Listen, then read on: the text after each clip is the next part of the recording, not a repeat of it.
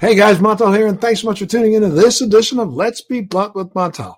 My guest today is a 17 year veteran in the cannabis industry. 17 years, folks. Not one of those Nicky New guys that came along just because of the green rush, but she's been involved in the cannabis industry really for a large part of her life. She's a certified, she is certified as a cannabinoid medicine specialist by the American Academy of Cannabinoid Medicine. She's a liaison between the government, the community, and the cannabis business owners all over the country, and a consultant to both doctors and patients on customizing cannabis treatment plans and approaches the industry from a natural sciences perspective. She has a bachelor's degree of science, a bachelor's of science in environmental biology with a minor in botany from the University of Maine, and is currently the executive director of the Cannabis Business Council for Santa Barbara, California, California or Santa Barbara County, Inc. Liz Rogan, thanks so much for being a part of the show today. Thanks for being a part of Let's Be Blunt with Montel. Thank you. Well, no, absolutely. You know, let, let's talk a little bit about what brought you to and got you interested in the cannabis industry to begin with.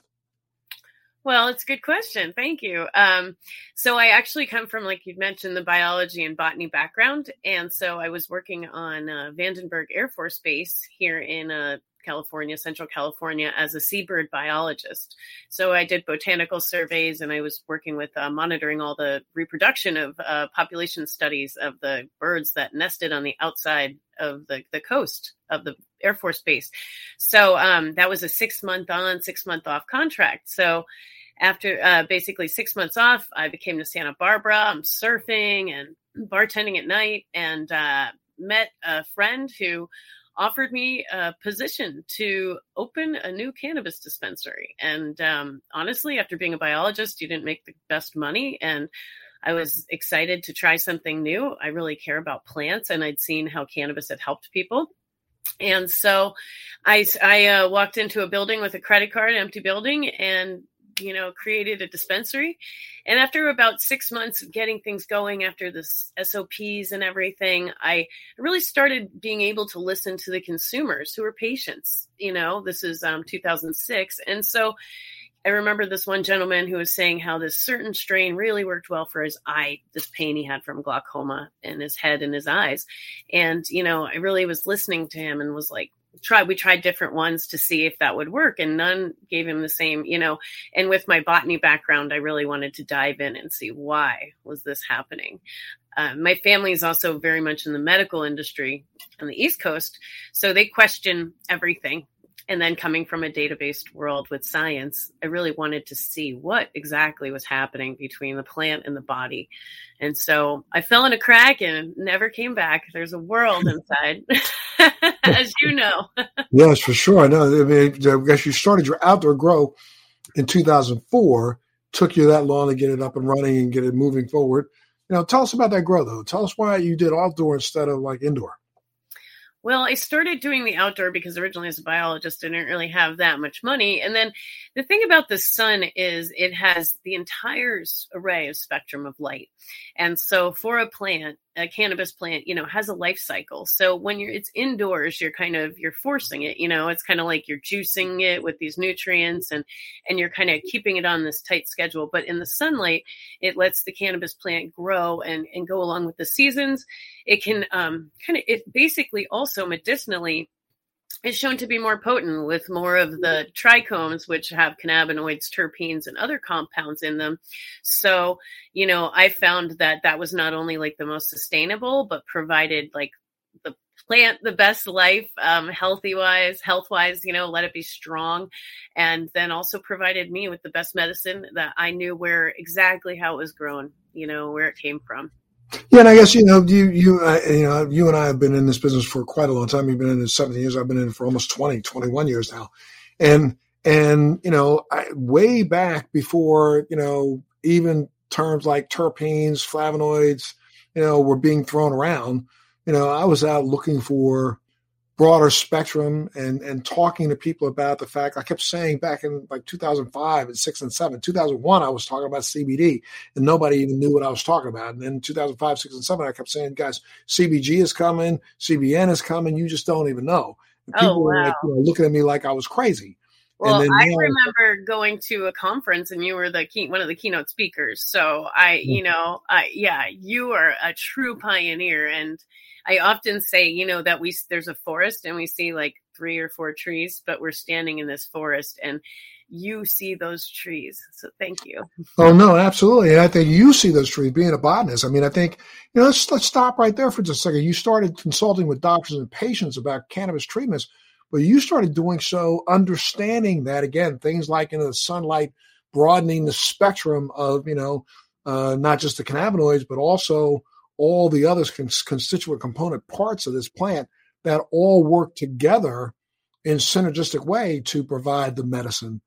You know, um, did, how was that when you first started talking and trying to explain that to people? That must have been like, you know, speaking a whole different language than most of these guys, right? Yeah, you understand. You know, you start talking in acronyms of CBD, THC, CBG. You know, um, so people are just like, "What are you even talking about?" Um, but what I love to do personally too is break it down, like understand science. You know, read that data, understand it, wrap my head around it, and then share that information in a way that people can understand. And I feel like you're you're very similar, so you understand this. But I like to be able to tell it in a story, and then let people make up, you know, their their mind for themselves but that way they have all of the educational needs in front of themselves so they can you know take control of their own health.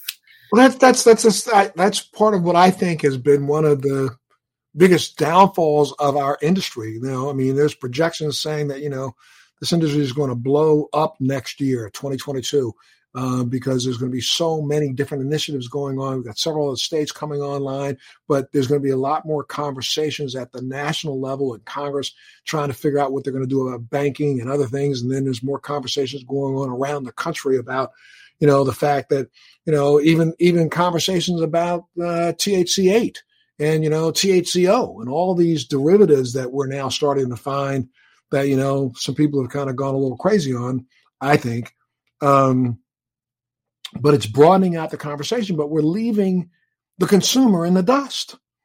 I think one of the biggest problems with this industry has been the fact that we have been so B2B, trying to make sure that everybody gets to make their buck rather than B2C, business to consumer, trying to educate the consumer. I mean, you know, I, I, don't understand why this industry doesn't even understand when you take a look at the television. Eh, if I turn on my TV right now, then the next 20 minutes, there's going to be at least 10 different ads for pharmaceutical products. Why? Because the pharmaceutical industry is smart enough to understand get the consumer psyched, let the consumer know this is out there. The consumer goes to the doctor and says, What is this? Then the doctor orders it and gives it to him. That's how this works. It's not we, the businesses, create something and try to shove it down their throat. You got to educate the consumer, make them feel more comfortable. And it's people like you that are working to basically, you know, I, I'm, I don't mean this in, in a in an aspersion way. I mean this in in, in an applaud to you. You're trying to make the knowledge and science behind the plant easier for the consumer to digest, easier for the consumer to remember. I mean, you know, it's like uh, going into a store. It's all, the whole conversation I've been having lately with a lot of people who, you know, in the last 10 years, whether we like it or not. The idea of strains, eh, get rid of it. The idea of, you know, indica sativa hybrid, yeah, whatever. I mean, because almost the majority of what's out there comes from a seed that has been a hybridization of the last 20 years. So we're not even really selling. I mean, you know, we're not selling the small bushy plants or the tall plants. We're selling this thing in between. And that's got component parts of all of them mixed together. Though we're lying and saying, well, this is more sativa. No, it's not. It's not a sativa. It's a hybrid. It has been a hybrid for a while. Now let's look at what the hybrid constituent parts are. Let's look at the terpenes. Let's go down that entire profile of terpenes and now let's figure out what it is in those terpenes that we've known about for 60, 70 years when it comes to other products and other plants you know, we've been investigating terpenes in cauliflower. We've been investigating terpenes in broccoli and spinach. You know, a terpene is a terpene. Is terpene a terpene a terpene? I'm not sure about that. That's something else we got to get to. Yeah. But, you know, I mean, is, is the myrcene in a mango the same as the myrcene in cannabis, well, molecularly it might look that way, but then you go spectrographically, and now all of a sudden we got a couple extra O's and zeros and things in there that exactly, yeah. Yeah, and, and, all these questions you're you're saying are like you know every is so valid.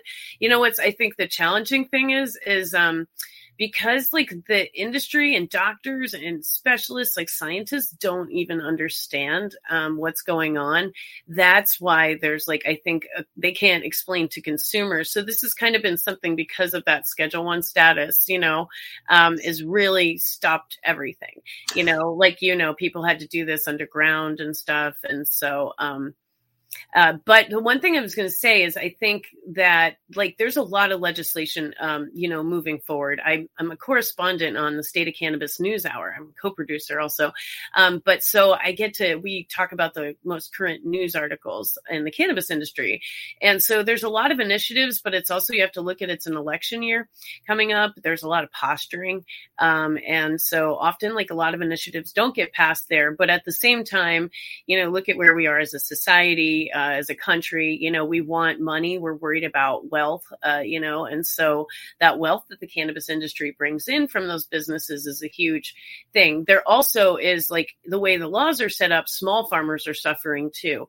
So it's basically where these small legacy farmers who've been breeding these different strains, you know, for a long time that have various different cannabinoids and terpenes, they're getting pushed out because the way the laws are set up with such high taxes and fees that basically um, um, that's all like the the a lot of people i mean it's basically getting passed on to the consumer those high taxes.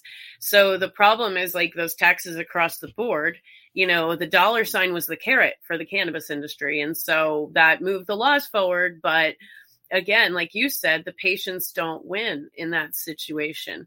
So then we have news today that pfizer just um, you know got over six billion dollars or something um, in in doing patents and stuff into the cannabis industry. But the thing that concerns me about that, like you're saying, is I like I would love to have insurance like cover that. I would like I I think the doctors really need to know more not only if like because they want to prescribe it or or recommend it but that the patients are using it they're using cbd so these doctors need to know what's going on with any kind of interactions in their body and everything but i think the problem is that you know the taxes are so high they're finally dropping more of the the DEA is is dropping more like a moratorium on research so they can get actually cannabis from actual stores nearby and test that to see what's actually going on versus so I think it was such a built up crazy system and as we put it into law and legalize it there's a lot of challenges. And um you know we always say follow the money and that's what that's what the sucks is like yeah the patients lose out you know? and I think the patients are you know when when big pharma gets involved I, I, I have been been screaming this at the top of my lungs I'm so sorry but you know if you have been a doctor who for the last or 10 years ago was saying no no no no no no no and now today you say oh yeah I think it works I I I, I have no respect for you whatsoever and have no respect for the knowledge base that you have whether you can tell me that maybe you know, they've been enlightened. I don't think so. It's bullshit. They've only been enlightened by the fact that there's a dangling dollar out there and they don't want to miss their piece. It really ticks me off a little bit because I mean, you know, there there are people that I know, you know, who literally were so adamantly against, and now all of a sudden, well, you know, I was able to do a little research. No, you weren't. You just decided that you were going to partner with a friend of yours that has a business down the street, and you know you're going to make a buck, and that leaves the patient on the battlefield. I think what we got to do is go back to the beginning of this when the laws first started being written and try to figure out a way to recapture. I mean, recently, I think uh, there's a couple of senators and congressmen who are trying to come together to, you know, structure some some legislation around the banking industry, but they're still talking about taking 25% in tax. Are you kidding me? Yeah. What other industry is is is giving up 25% in taxes when that is in you're not even thinking about the margins at all in growing packaging and and then and then you know you've got all these states that have come up with these ridiculous rules on I need to have this child proof child proof beyond real belief so that now your packages cost more than the product that you put in them Exactly. And they're in no way sustainable, you know. And if we all know if kids are going to get something, kids are going to get something. I mean, it's basically like it, it should be treated more like alcohol. I think that stigma is what's hard.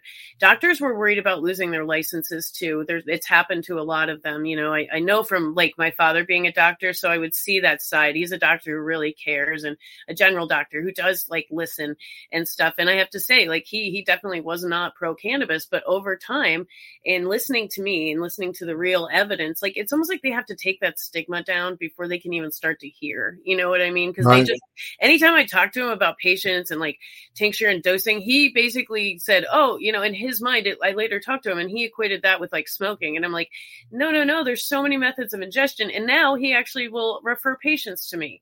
So to me, it's like I understand what you're saying about that, but I do think that like I do want to give people that chance to be like, look, understand this. Like, don't be afraid of this like bud. Like I almost want to shake a bud sometimes and be like, ooh, you know. right, sure.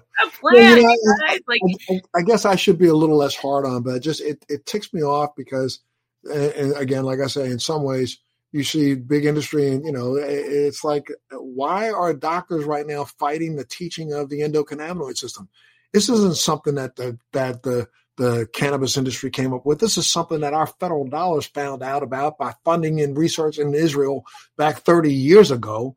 Yeah. Funding Dr. Mechoulam 30, year, 30 years ago. This is research that they found out 50 years ago when they were funding research at the University of Mississippi. Stay with us. We'll be right back. Do you want to know how to become a social media influencer, how to grow an online business, how to make money from your laptop and build a profitable online company? Well, I'm going to show you how in my podcast, Living the Red Life. I built a million dollar company at the age of 25, a $10 million company at the age of 30, and now I'm the A list celebrity marketer that speaks around the world on how to transform businesses and make them profitable using Facebook ads, marketing, social media. My name is Rudy Mawer, and I'm super pumped to bring you my podcast, Living the Red Life. I know this is going to become your new favorite podcast, and I'm going to show you how to grow a profitable online company step by step every single week.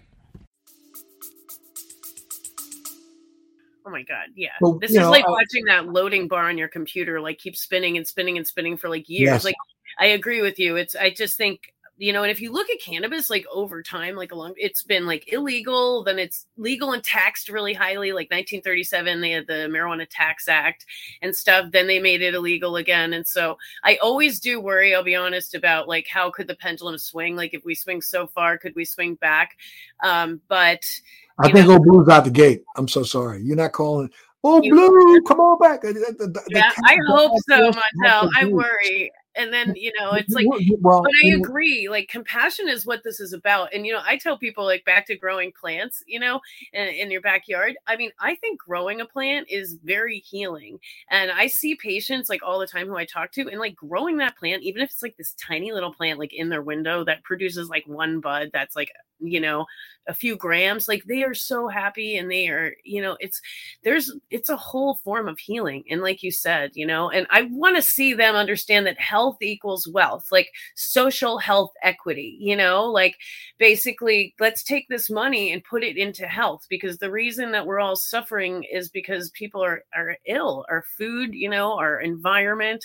And so it's like let's use this to become healthy and health is wealth. Then we're not having our healthcare system crash. We won't have as many people sick, you know, like we'll be happier, you know. I mean, so that's where I try to come from because I understand the frustration and I'm sure you've seen it for so long, especially for you dealing personally with an illness, you know, that affected your life and then how much it's changed. I mean, it's finally people are hearing it. Like, you know, they just there was some walls to break down there, you know. And well, yeah, I think you know the, the biggest one you hear all the time is well, when there's more research done, when there when I know that there's research, I, I, um, I always want to look them in the face and say, "Give me a break and shut up." There's more. Uh, we we just found out that I guess since 2020 there have been over 3,700 peer-reviewed pu- published documents out there right now on cannabis.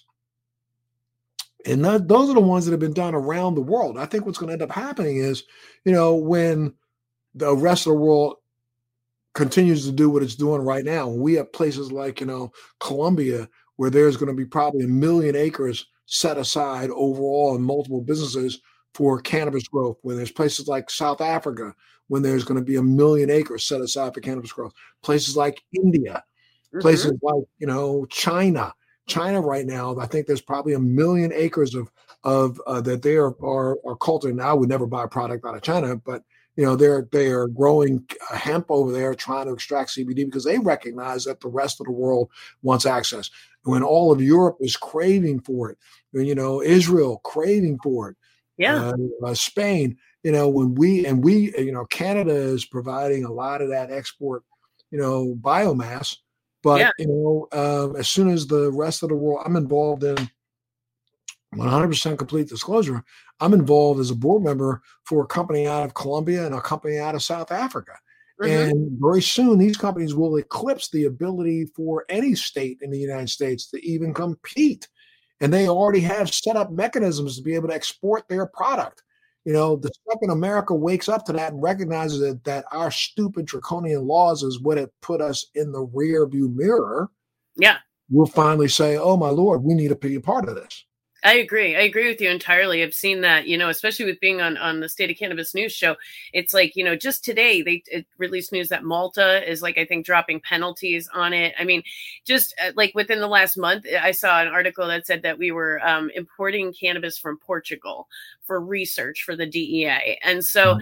I mean, and then in California, in Santa Barbara County, where I live, they say we can produce like, you know, we produce 90% of the cannabis and for California. Uh, it's like, and that's the, that is the, uh, the thing, you know, I think with the banking, we hold ourselves back entirely. And, and you're right, uh, you know, and that's what's scary too about the hemp grown in um, China, you know, I think is, is the CBD, um, you know, as cannabis is an accumulator plant, cannabis and hemp being the same, you know, can uptake that even the radiation and uh, from Chernobyl, they were used for soil remediation. So it's like really important to knowing where things come from. So that's where we go back to that education and, and having consumers know what's good. And I would like to see the government, I mean, as much as hard government regulation is, but I mean, regulate what's going in, what people can get on the shelf, like what's going into their bodies. Because, um, you know, but I agree with you entirely. And we need to pass safe banking and um, you know, my colleagues and I, some Washington insiders, don't feel like it's it's going to happen anytime soon. They feel like it's a lot of posturing um, because it's an election I, year. But I think I, I would agree with some of your friends because I got to tell you something. If you remember, leading up to 2020, you know, this current president and the vice president were out there talking all that smack. We're going to do something in the first hundred days if we get in office. We are going to pass some legislation to make it.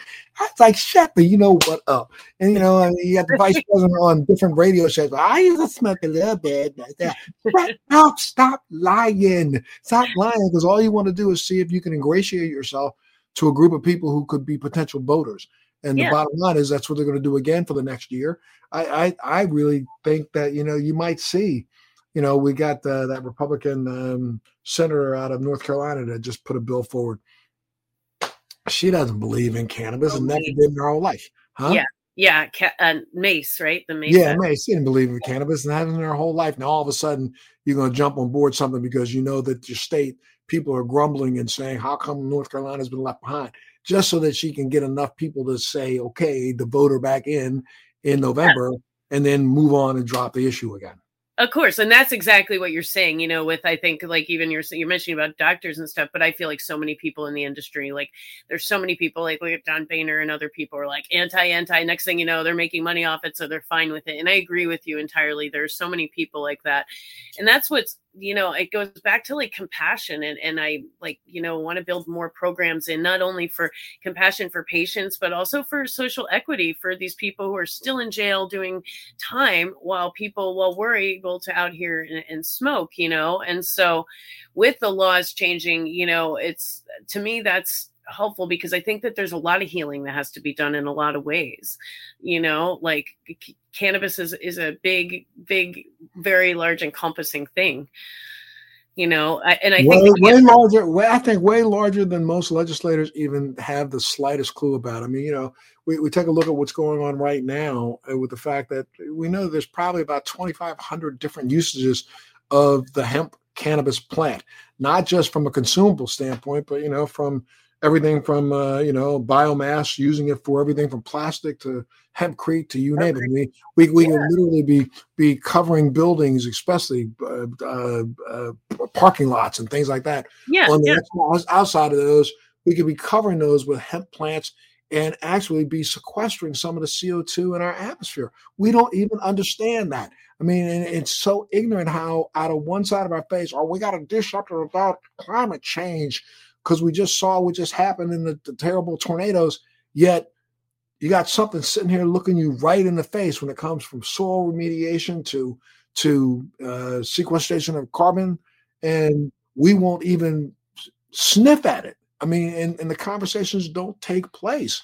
I scream at the, at the loudest that I can, trying to see if I can get somebody to finally pay attention. But unfortunately, you know, we we just have politicians who are just so full of it. I'm sorry, I feel that way that they yeah. they can't seem to get out of their own way.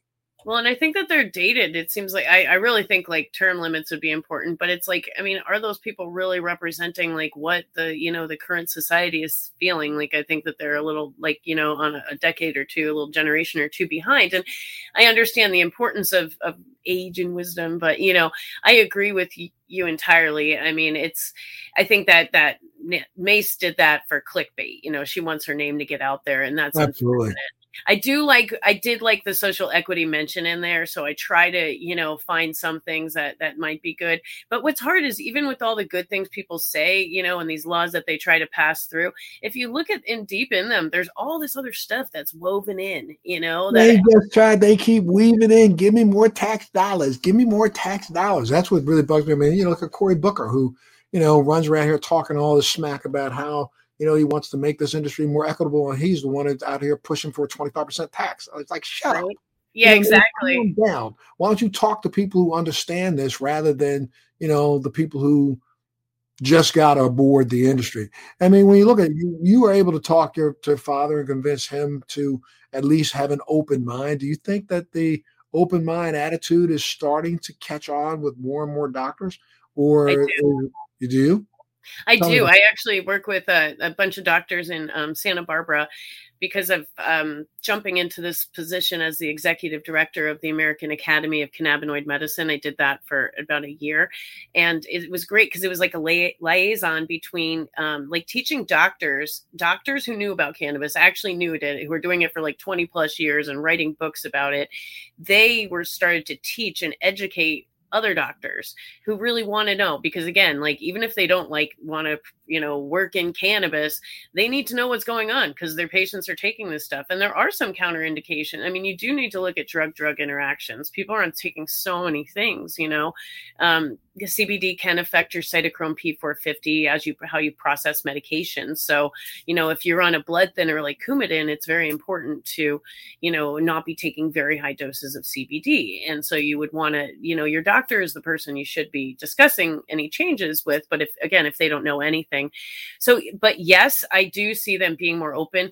A lot of them were really afraid because of their doctors who've lost their licenses um, because the, like they're medical cannabis patients and having a card and so i mean it's it's definitely something that they really worry about and then my dad said this to me and it's a good point he said um, the hippocratic oath that he took was to do no harm and you know he's he's a good genuine person. He really said you know liz i just don't know enough about this to be able to tell patients what to do you know, and that was his concern.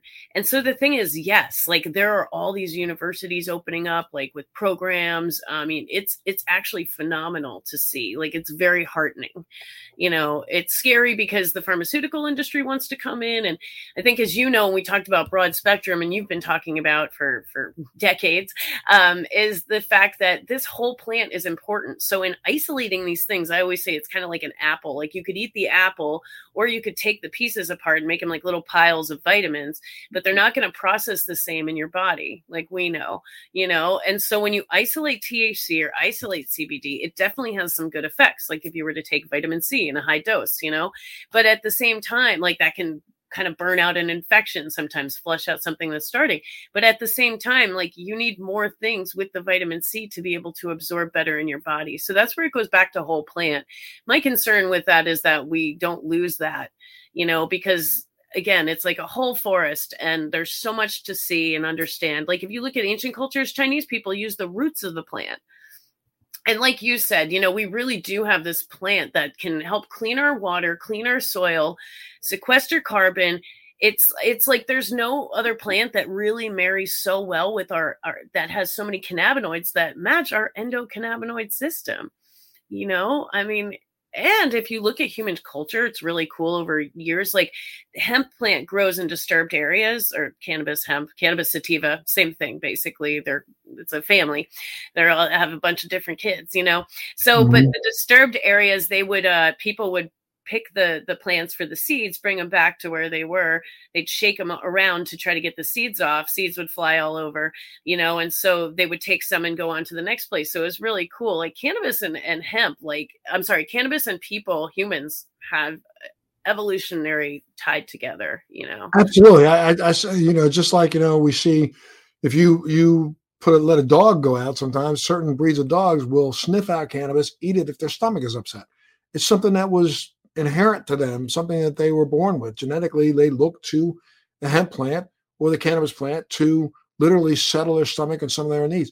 I, I think, you know, when that's part of, I, I, don't know which organ it was in our body, it could have been our appendix or something was here and was there for that specific reason to help us be able to eat that thing off the ground. We were little monkeys on the on the savannah running around, you know, looking for lions, tigers, and bears. Oh my, trying to not get eaten. You know, we would pick up on that plant when something was going wrong and chew on it. And that's the reason why we developed that endocannabinoid system. That's the reason why we developed those cannabinoids inside those endocannabinoids inside of our body. Yeah. To help us have a retroactive response to things. So, you know, I mean, there's doctors right now that are researching the fact that some some of the you know uh, illnesses that we face right now could be from a anandamide deficiency.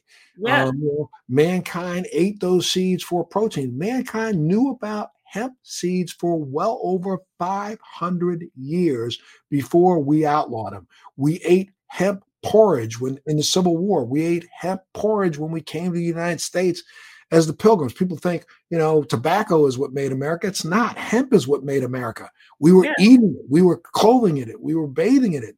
We were using it for to, paper. to huh? Paper. For paper. To, to, create our laws, to write our laws on, you know, what our country right. is, right? Yeah, for yeah. all of our sails, all of our sailboats, all of our rope, everything that we use as a society, we used hemp to light our cabins at night. That hemp oil was was was burning in our cabins wondering, well, if it was burning in our cabins, we were smelling that. We were sniffing that. We were ingesting that. Yeah. And that became a part of our genetic makeup. Yeah. So for us to now arbitrarily say, no, you're not going to do this because we think black people and Hispanics do it, so let's just outlaw that for the rest of the world and tell the rest of the world you can't sell it because it's going to stop Charles DuPont from creating things called textiles and it's going to stop, you know, William Randolph Hearst from tearing down big trees. Come on now. Stop. Yeah, exactly. You know? And then the arbitrary if you look at it actually it's like well why is cbd like 0.3% or less considered i'm sorry why is hemp with uh, 0.3% or less thc THC. considered like you can sell that that's considered hemp but then above it that's considered cannabis and it's considered a drug the reason they have that is this crazy arbitrary like study that was done in canada so Correct. they just threw that down. Like there's no like I was talking to lawmakers here and the guy he was like, "Oh, well like he's a farmer, right?" And he didn't know. He thought like if he held the the stuff that had more than 0.3% that he would get high. And if I'm like Dude, no, you have to like it has to get decarbed. You have to do all these things to even activate it. But even so, like I mean, that's the level. And even doctors, right? We didn't even understand the endocannabinoid system until like the set. They didn't even know it existed until like the 70s. Yeah, 76, 77, 76, 78, 82, I think is when Mechoulam really identified because he was trying to figure out where the receptors were in the brain that helped us actually process this. People don't even understand that. So they found these receptors and they realized that, oh my goodness, we've got this, this system throughout the entire body. You know, CB1, CB2 connectors that literally are antagonized by plant based cannabinoids, helping us stimulate our own production of our own endocannabinoids. So people don't even understand when you when you say those things, the endocannabinoid system, people don't understand that no, I don't manufacture THC in my body. I manufacture anandamide or 2AG. You know, people don't understand that, but it's the THC and CBD that actually antagonize my receptors to make me produce that, which is more medicinal for my body. Uh, it's, exactly. It's, so, exactly. Yeah. No, it's just so. I mean, but there is a lot. Like it is a lot of the scientific stuff, and that's why I personally like love the science part. And then I'm like, okay, let me tell you how it works because I can like I love to understand it, and I do like the data. But you also have to look at a lot of the data that we have in the United States, and it's like who did it, who funded it, follow the money, right? It's like funded. The one good study was like by NIDA, and they did it where it was trying to say that cannabis, smoking cannabis, causes cancer, and they proved like by smoking joints and they proved the opposite. Like so they were like, you know yeah that was that 19 uh, 1999 study that i think bill clinton commissioned with uh who was the former drug czar that guy that was that anyway uh general mccaffrey.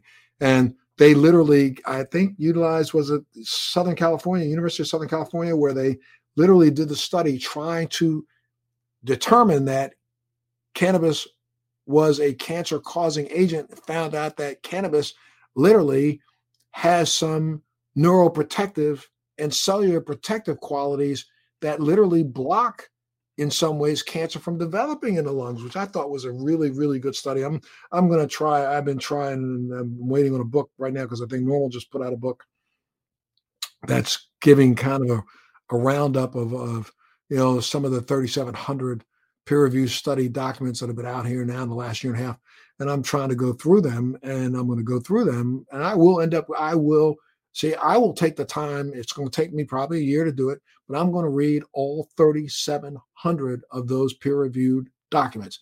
Nice. From those to understand because I, you know, I feel like you know people come to me for information, and I want to make sure that I'm steeped in the information, or I can at least direct you in the right direction. I mean, I think part of what we've been missing out for in the last year and a half when it comes to COVID there is at least three peer reviewed study documents out there right now that show that there are properties in cannabis that are a better anti-inflammatory for the inside of your lungs than what we have been using for anti-inflammatories against covid.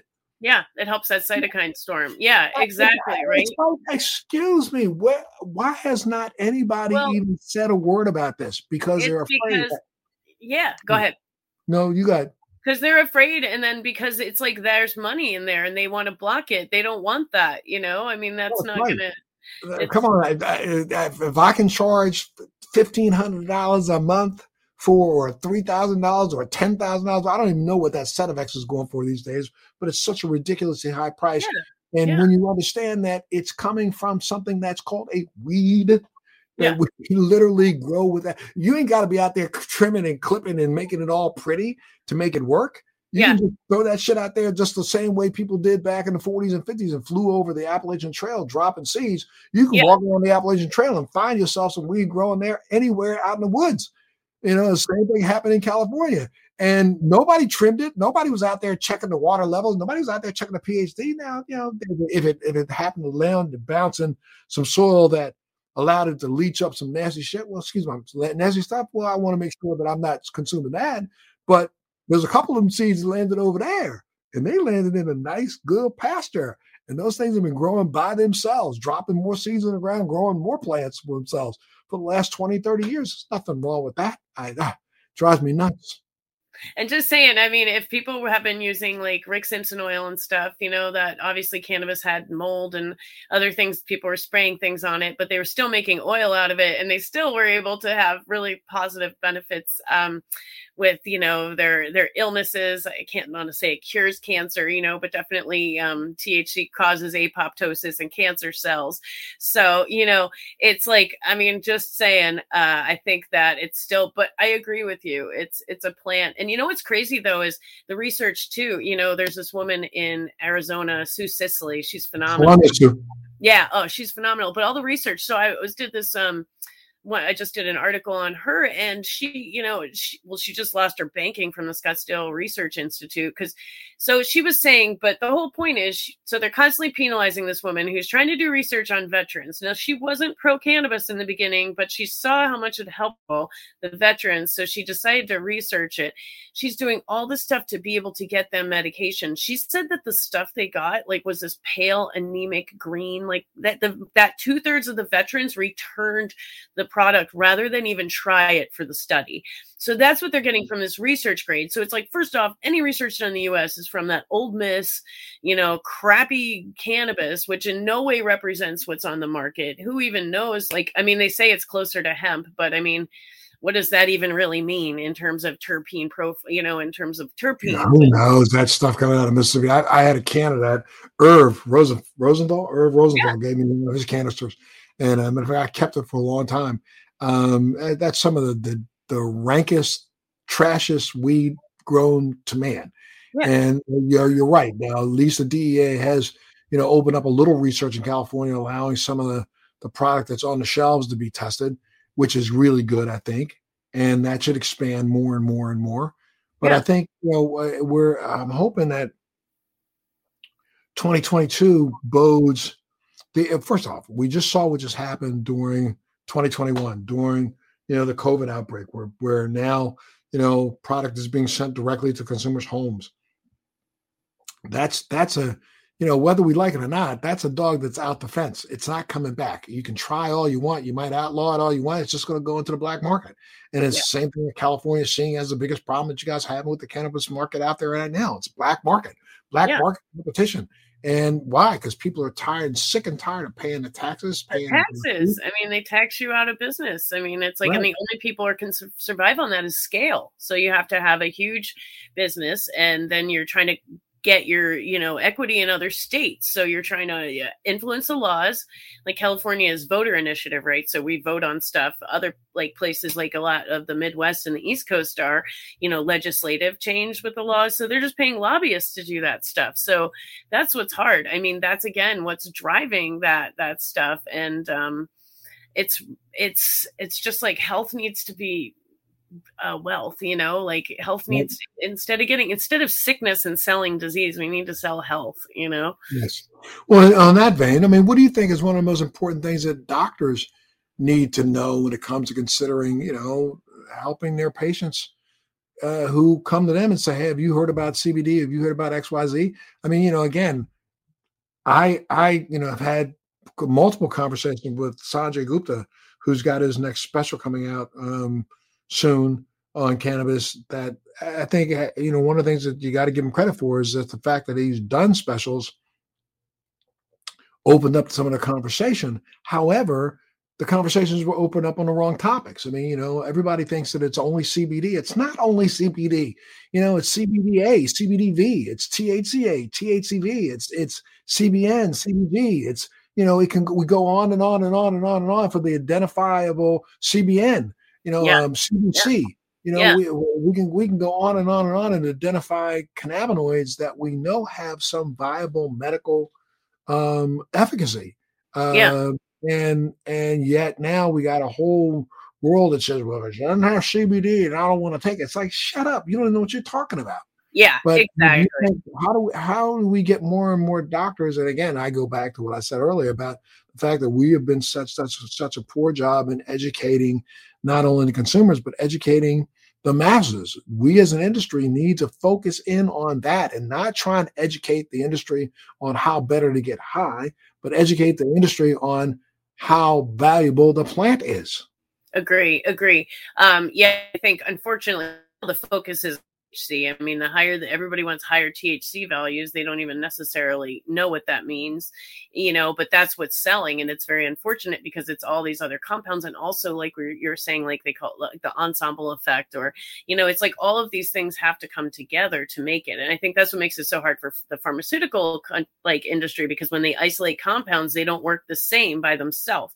There's these interactions that are going on. And the thing with doctors is I think they need like a crash course in it, but I really think there needs to be like chemistry done, um, you know, so they can understand because the thing is what scares me, and you know, you've mentioned a few times, like you, you know, all the there's all cannabinoids that are being created, you know, and they're definitely not regulated which you know we know like they're perfect by any means um and and uh but at the same time like having some standards is good because people are making this stuff like you know like thco i've heard about they say that that's oh a. I, I think Tim, like- I'm, they said it's like ayahuasca light or something like it takes like 60 to 90 minutes to kick in people are taking out of a vape pen like that just sounds terrifying to me you know I, I am that that I feel like the, that's where certain people in the industry need to be grabbed by their toes and and and hung up on a tree. It's like stop. Why do you want to be such a butthead? And and again, it's chemically altered uh, components of the plant that would not have been naturally there. That's what bothers me. Like, that's what bothers me too You're synthesizing something and claiming it to be natural, which it is not. And you know, depending on how you process it, it can be anywhere from five to 20 to 30 times stronger than THC. I've heard numbers that, that are that high. yeah And the second somebody takes takes a hit off of this, walks out and walks in front of a truck thinking they were Superman, the entire industry is going to pay the price. I you entirely. That's always been my concern because you know the industry needs to be educated too. I mean, the doctors don't know, but I mean, how many people in the industry even know this? I mean, you have bud tenders; they don't. A lot of them are, you know, they don't really know what they're talking about a lot. You know, so it, it is challenging because it's like people don't know. They're giving people this stuff. It's completely synthetic. You know, it scares me because it's like we don't even know. You know, people talk about the long term effects of COVID or the vaccine. Who even knows what the long term effects of taking these other synthetic cannabinoids that don't? I mean, and that's what concerns me. I think we like need, but we need more people like you who are botanists, who are are educated, who understand this to tell these people at the high, screaming at the high, at the top of your lungs that this is synthetic. When you have to run, you know, shelf chemicals across another chemical to elicit another chemical, that's Yeah. not nature. Yeah, no, no. And then wait, here's the other thing. I just had this article on it this past week. They're doing now, they're growing cannabinoids in yeast and on bacteria, right? I'll tell you, yeah, they, they, come out of Israel. They're yeah, they're making a bacteria form. All of- over. Yeah. We just, somebody just made a huge batch and they're shipping it here for like 10, you know, and they made 10 kilograms of these. So they're selling it, you know, and I mean, it's terrifying because it's like, what on earth? They're saying, oh no, it's the same thing and we can just grow them better and more surface area, you know, and it's like, we don't even understand what's on the plant. Like now you're growing. I mean, I'm just like, this is terrifying. You know, I love to take it all back to basics with people. Like, you know, saying you're going back to, you know, indica and sativa. You know, I have this funny little story. So I'm like, okay, get in like my my invisible plane. I'm Wonder Woman, you know. So we're going down to Colombia, you know, get out. we're in the rainforest, you know, we're, we're south, you know, Southeast Asia. And, you know, what's going on? Look around, right? It's a rainforest, it's wet, there's a lot of humidity, there's a lot of canopy, a big rainforest, there's a lot going on. So here's a plant. It needs to grow tall. It's got a long growing season. It has really wide has narrow, sorry, very narrow, long leaves, so the water can drip off and it can run through that canopy. The buds grow really long time, sativa, long time to to grow to finish. They're more airy. They also contain a lot higher amounts of limonene. Limonene retards mold. Um, so if you look at that plant, it's grown a certain way for its environment to succeed. Now, if now get back in the plane, we're going to. Uh, all right, now get off. We're get out. We're in the uh, Hindu Kush Mountains, and so you know, look around. It's cold. Uh, like all these plants are everything on top of a mountain is always like these scraggly little trees, you know. Mhm. And so it's a harsh environment. It's really short growing season. So these buds grow small and hard and round, but the leaves are short and fat and wide because they want to get as much sunlight as they can and moisture. And then they also grow, they turn more purple um, with that cold, but they also grow sweeter terpenes overall, like myrcene and linalool. And if you think about pollination strategies, you know, if it's on the top of a mountain, there's winds blowing a lot. How do I know that it might, you know, is going to get from one patch to another patch? Well, I'm going to try to entice insects, you know, and the thing is basically that's going to allow sweetness you know Mhm. and and to but regardless it's like if you look at these plants they came they they are morphologically from a certain way you know and they and then but they were all used for for uh you know you know uh, ceremonial getting high and then also medicinal uses within all of these realms but then like you've said um the genetic diversity now is so narrow it, with the legal system at least california track and trace it goes from seed to sale. So they made it so you can't really introduce like new species or new strains sorry. And so it's uh it's really crazy because I feel like they're narrowing it, narrowing it, narrowing it more. And then we start to see some negative effects in people, like this cannabis hyperemesis syndrome um, and other things like that. And so I think that we really need to understand more of what's going on in here. How do we do that at a super fast speed?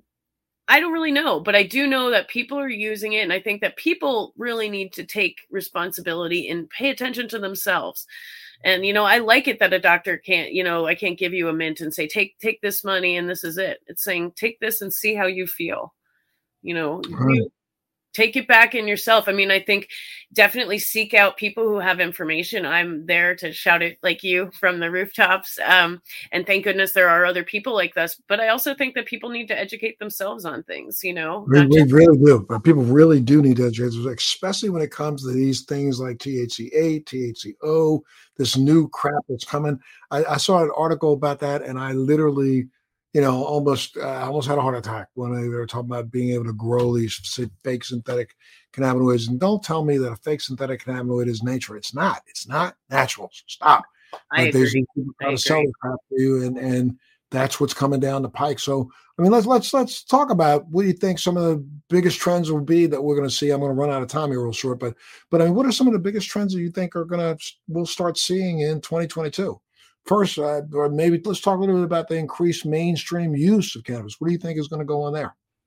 I think it's just as we see the stigma drop, you know, and then so many more brands getting online, you know, Republic, I mean, not only Republicans, but a lot of uh, bipartisan support for cannabis. I think that people are more open to it. You know, it's kind of like legal equals moral more so. And so they're kind of, they're more open to oh cbd it doesn't get you high. So i think that that's where we start to see people start to be open to it and then they start to understand a little more and and learn and then walk through. So i really think that again also i really think the the scare of of us being sick you know nobody wants to be sick so we we want to look at our health and if that's part of a healthy lifestyle or helping maintain our stress and our inflammation i think people are moving towards that for sure and what do you think about, you know, the fact that I think there are some people, as we've been talking about the fact that everybody's going after the higher high, that that that higher level of THC, but there's also some low dose offerings going on right now, right? Yeah, and that's it, it, There is, and I think that that's honestly great because it allows more people who are kind of curious or don't have experience with it to do something safely, like we said. You know, so starting with a very low dose thing because often people, you know, depending on your your needs, everybody has different doses, so it's very body dependent, dose dependent for the person. But you know, that way you can start it's like instead of taking like shots of Everclear or tequila, you can start with like a wine cooler. It's okay, you know? Right, and, right and the thing is what's really cool too with the low dose options is like people are putting it in lots of different things. So you know it's in like the other day i was at an event and it was in barbecue sauce but we had you know these drinks and you could dose it from 1 to 20 milligrams. And there's social tonics. There's like the california sober where you're you know people want to smoke and not drink so much. And and i again i think that ties into health but the low dose options allows people to use it safely you know more safer. Yes I, I agree. I think the low dose. I, I think we should. You know, I, I, twenty almost fifteen years ago, I came up with a an idea for you know mixing not only cannabis or or, or THC laden cannabis with hemp, where you know I have uh, I literally made some formulations of of twenty five percent THC, seventy five percent CBD, 50 50 25, 25, 25, 75 the other way, 10, 90 the other way, both ways. So 10% THC, 90% CBD, so that when you consume, you know, what people don't understand is that CBD will help to moderate that high. So if you add THC to whatever you're consuming, you can kind of buffer down that that that you know extreme end of the high. And yeah. um, I think that um, goes into the mainstream use too, like you were saying, or even increased mainstream use. Because once people like start with CBD, then they it's like the little gateway. Then they're like, oh, okay, I want to get more pain relief. So then they start with the ratios, like you said. And I feel like ratios and people using at least understanding that THC and CBD together can work better. Then you move kind of past the isolated thing more so into understanding more of the the combination. And props to you on that because and then also adding terpenes. I mean, I, I literally have formulated some product. I've got a product that's going to come back out in marketplace here soon. I'm I'm about to relaunch my my brand itself, but um, you know, I have a CBD product that is not just CBD, but a CBD with specific terpenes. And my edible products, I'm using not just hemp-based terpenes, but I'm also using some other food-grade terpenes that I think also help in digestion and help getting it into the, the mitochondria. So I'm doing that, and I also have a THC product that's going to come in the marketplace that is not just THC, but it's THC, CBD, and a proprietary terpene formulations that go along with that. Completely. So, like, yeah. That's awesome. People don't understand either that there's dietary cannabinoids, which are also terpenes. So, like beta caryophyllene yes. is a terpene and a cannabinoid. Um, right. I've done a lot of research on that. The other thing is, I had a cancer patient, unfortunately, recently passed away, but she spent her um, her retirement on funding a researcher in Israel this woman had um, ovarian cancer, and she found that certain strain with certain terpenes and certain cannabinoids, not all of them, worked really well for her specific ovarian cancer. There's supposed to be a paper released, and when I find it out, I will forward it to you. Please. But um, it's really neat to see that, like, sometimes, like, I think a lot of it's like we're throwing everything at it and hoping that some stuff works. But it'll be really neat to see that these specific formulations are actually going to be best for certain things too. Absolutely. Well, Liz, I got to say, I can't thank you enough for being a part of the show today. We're out of time.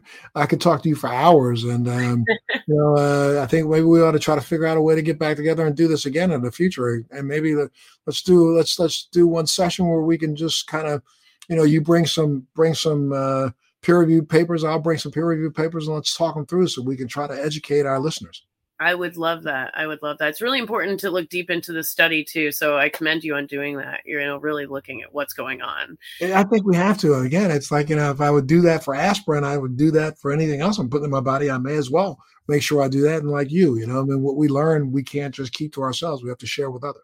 Exactly. That's why it's really important to do this together. So thank you for having me. I would love to, to talk more anytime. I'm a full canna nerd. if people if people wanted to get more information from you, where do they go? They can go to lizrogan.com. Um, that's my website. And you can also tune in on Clubhouse. I'm on the State of Cannabis News Hour. We're on um, Pacific Time, 9 a.m. Um, Eastern Time, noon. But it's a full hour of the latest cannabis news. And uh, yeah, really? yeah, it's it's oh, amazing oh, to tune in. Congratulations. Oh, thanks. We'd love to have you on as a guest sometime. But we do we cover all, everything that's breaking. Four minutes and twenty second little bites of, of cannabis news whenever. I'd love to come on. I'd love to come on and just share and chop it up with you a little bit. Yeah, definitely. Thank you so much. It's been a real pleasure. You guys, well, you have a great day. Stay safe out there. Love your family, and you know, uh, keep giving people the information that they need to make good choices for themselves and their family. Okay. Thank you. You too. And thanks so much for all you've done for the industry. Honestly, I was thinking back, I'm like, it must have been like 2014 is when I saw you at a, I think like Women Grow Conference. They sponsored right, yep. You were one of the keynote speakers and stuff. Yep. Yep. Yeah, no, yeah, no, thank yeah. you. Just uh, thanks for all you do. You're you're a real like pioneer. You're a real advocate, and just can't tell you how much I appreciate you. Thank you. I'm going to stay at it now. Can't say how much I appreciate you. Thank you so much for what you do. And again, you are welcome back here anytime. I think um, you know we ought to definitely plan out. I'm going to do a a, a year end review uh, uh, podcast uh, about Let's Be Blunt, but I'd love to have you back on one of those and let's just talk about some of the exciting things that have already just happened and what we think yeah. may happen in the next year. So awesome. Again, I love it. Thank you so much. for sure. For all of you who have been watching, look, I, you got to enjoy this. I, I know you will enjoy Liz Rogan. Make sure you go up on her website if you want more information. One more time, Liz, give it out again. Uh, LizRogan.com. That's L I Z R O G A N, like Joe Rogan. Okay, so LizRogan.com. well, I, I, think I like this Rogan better. So, well, thank you so much for what you do. You take care of yourself and make sure you guys make sure you tune in to the next Let's Be Blunt with Montel. Thanks for joining me on Let's Be Blunt with Montel. Please make sure you're subscribed and hit the bell to be notified when new episodes post each week. We'd love to hear your feedback also, so please send us your comments.